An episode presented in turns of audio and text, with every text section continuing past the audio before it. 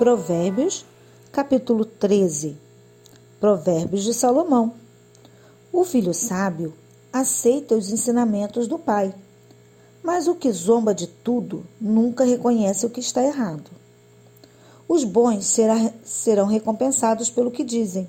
Os traiçoeiros só desejam a violência. Quem toma cuidado com o que diz está protegendo a sua própria vida, mas quem fala demais destrói a si mesmo. Por mais que o preguiçoso deseje alguma coisa, ele não conseguirá, mas a pessoa esforçada consegue o que deseja. Os homens honestos odeiam a mentira, porém os maus dizem coisas indecentes e vergonhosas. A justiça protege os inocentes, mas a maldade do pecador o leva à desgraça. Algumas pessoas não têm nada, mas fazem de conta que são ricas. Outras têm muito dinheiro, mas fingem que são pobres. O rico tem que usar o seu dinheiro para pagar o resgate por sua vida, mas ninguém ameaça o pobre.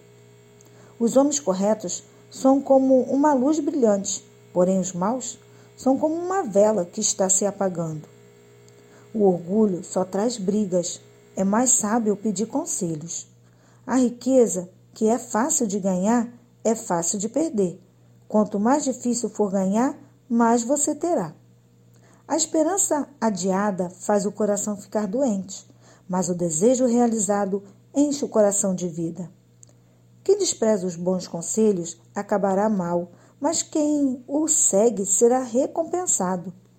Os ensinamentos das pessoas sábias são uma fonte de vida. Eles ajudam a evitar as armadilhas da morte.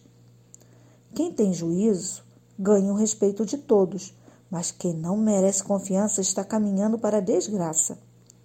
O homem sensato sempre pensa antes de agir, mas o tolo anuncia a sua ignorância. O mensageiro perverso causa desgraça, mas o de confiança traz a paz. Quem rejeita a correção acabará pobre e na desgraça, mas quem aceita a repreensão é respeitado. Como é bom conseguir o que a gente deseja! Os que não têm juízo não querem abandonar o mal. Quem anda com os sábios será sábio, mas quem anda com os tolos acabará mal. A desgraça persegue os pecadores por toda parte, porém, as pessoas corretas serão recompensadas com a prosperidade. O homem bom terá uma herança para deixar para os seus netos, mas a riqueza dos pecadores ficará para as pessoas honestas. As terras dos pobres produzem boa colheita, mas os homens desonestos não deixam que, ele, que elas sejam aproveitadas. Quem não castiga o filho não o ama. Quem ama o filho castiga-o enquanto é tempo. As pessoas direitas têm bastante para comer, porém os maus passam fome.